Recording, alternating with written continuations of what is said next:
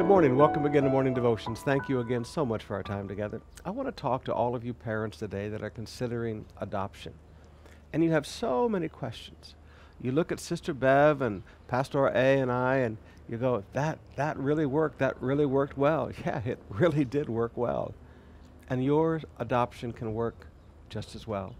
There are thousands of children out there that are unwanted and unloved, but they're really not unwanted because you want them. And they're really not unloved because you love them. Now, I want you to see what Paul says in Ephesians chapter 1, beginning with verse 3.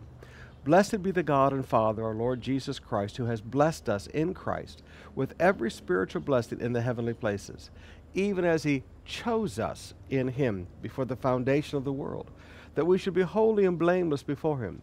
In love, he predestined us for adoption to himself as sons through Jesus Christ according to the purpose of his will.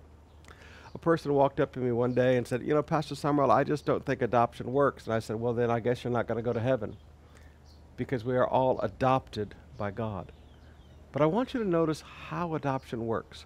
And forgive me, yes, it might even be stronger than a conception relationship because an adoption, I've seen a lot of children that are conceived and unwanted and unloved, but I've never seen an adopted child who was chosen in love that was unwanted or unloved. Maybe spoiled too much.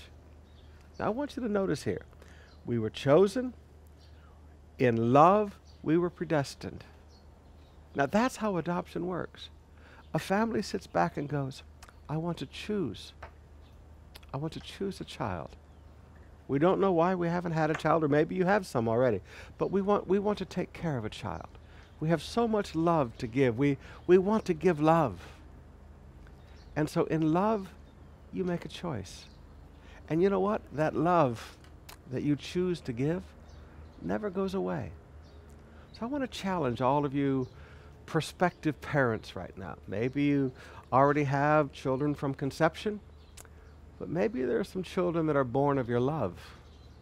And they're there right now waiting for someone to love them and to raise them and to devote themselves to them.